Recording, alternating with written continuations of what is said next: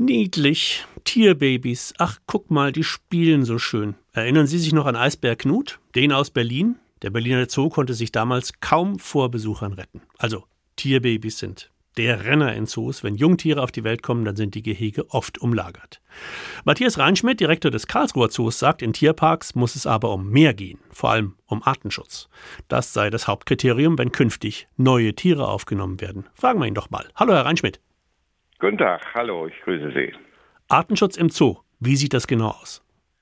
Ja, wir haben das Thema Artenschutz, ist einer der vier Säulen der Zoos aber als Leitthema für uns proklamiert. Und äh, wir richten alles dem Thema Artenschutz nach aus. Das heißt, wir zeigen natürlich weiterhin Tiere in unserem Zoo, aber wir versuchen den Fokus auf bedrohte Tierarten zu legen. Und äh, ich bin jetzt acht Jahre Zoodirektor hier in Karlsruhe und als ich angefangen habe, hatten wir etwa 40 äh, Tierarten in internationalen Zuchtprogrammen überwiegend bedrohte Arten. Inzwischen sind es über 90 Arten, die wir als bedrohte Arten in unserem äh, Zoo halten. Was für Artenschutzprojekte laufen denn da bei Ihnen?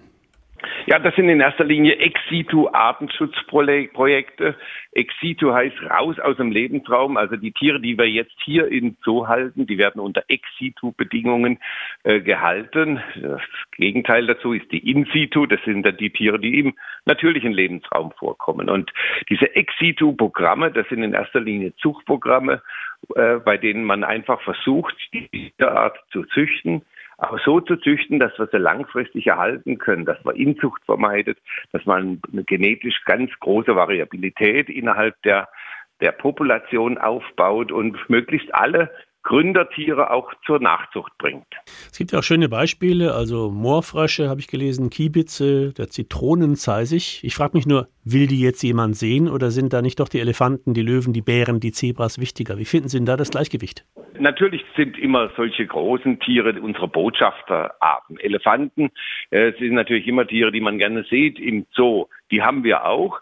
Aber äh, ja, die, die Begleitfauna, sage ich mal. Äh, wir haben inzwischen 319 verschiedene Tierarten bei uns. Und jede einzelne Tierart hat das Recht zu überleben auf unserer Erde. Und äh, da versuchen wir natürlich auch solchen ja, Tierarten, die jetzt weniger populär sind, einfach eine Stimme zu geben. Und da gehört nun mal der Moorfrosch dazu. Jetzt züchten wir die nicht in einem Zuchtprogramm. Das ist ja wieder eine andere Geschichte, sondern das sind Programme, wo wir beispielsweise bei einheimischen Arten, deren Überleben, ja, versuchen äh, einfach zu helfen. Und äh, das war jetzt ein Programm für den Moorfrosch beispielsweise, was der was das Regierungspräsidium uns angefragt hatte, ob wir nicht helfen können. Der Moorfrosch war früher über ganz Deutschland verbreitet, hat jetzt in Baden-Württemberg nur noch zwei Vorkommen, zwei Hauptvorkommen.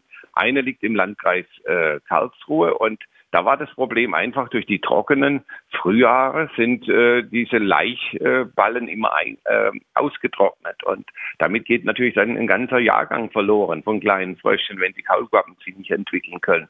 Und wir haben dann vom Regierungspräsidium, von den Freilandbiologen eben den Laich übernommen und äh, dann eben versucht, äh, die Tiere dann eben äh, ja, heranwachsen zu lassen, dann eben kleine Fröschen bekommen und so haben wir im letzten Jahr 200 Frösche ausgewildert wieder und dieses Jahr waren sogar 650 kleine Moorfrösche, die sonst nicht äh, überlebt hätten draußen. Das wäre gerade meine nächste Frage. Also diese bei Ihnen gezüchteten Tiere, die werden auch wieder ursprünglich dahin ausgesetzt, wo sie herkommen, also ausgewildert? Die bleiben nicht im Zoo, ja? ja?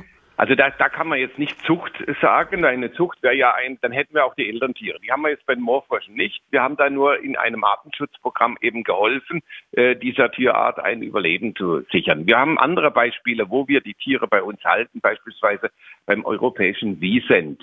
Äh, das ist ein klassisches Zoobeispiel, denn dieses europäische Wiesent ist das größte Rind, was es in Europa gab, war in der Natur vollkommen ausgerottet. Es haben weniger als 20 Tiere überlebt in zoologischen Einrichtungen äh, vor vielen Jahrzehnten. Inzwischen ist dieses, äh, wird dieses Wildrind in ganz vielen Zoos gezüchtet und auch wieder ausgesiedelt. Es gibt wieder ein paar tausend Tiere dieser Art.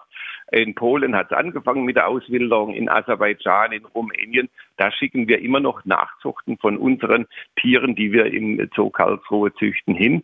Und äh, da können wir eben wieder Populationen gründen. Wir machen das nicht als einziger Zoo, sondern das ist die ganze Zoogemeinschaft, die an solchen Projekten arbeitet. Und ähm, ja, das, sind, das ist ein klassisches Beispiel von Zucht im Zoo und damit ein Überleben dieser Art eben in der Natur zu sichern. Wo liegen denn die Grenzen in Sachen Artenschutz? Also das ist auch für Zoos.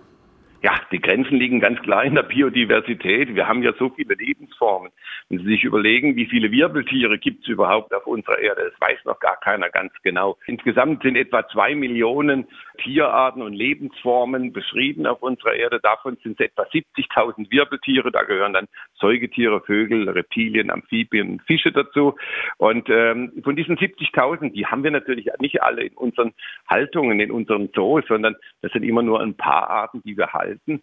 Und deswegen aber auch solche Arten wie jetzt Elefant oder, oder ein Menschenaffen oder, oder große Papageien, das sind die Botschafterarten, die wir haben. Und wenn man deren Lebensraum dann schützt, dann schützt man zahlreiche andere Arten natürlich auch.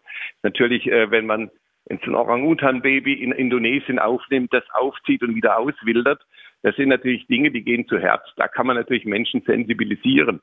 Ist es jetzt eine Spinne oder ein kleiner brauner Vogel? Da werden Sie niemand finden, der Sie groß unterstützt. Der hat aber genauso ein Lebensrecht.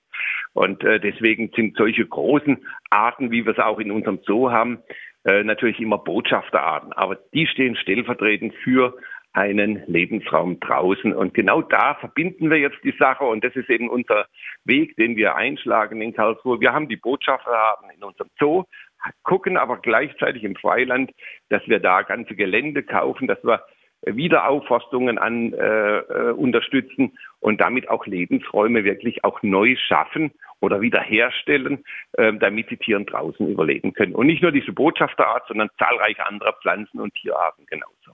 Sagt Matthias Reinschmidt vom Zoo Karlsruhe. Ich habe mit ihm gesprochen über Zuchtprogramme und Artenschutz und was Zoos da so machen können. Vielen Dank, Herr Reinschmidt. Sehr gerne.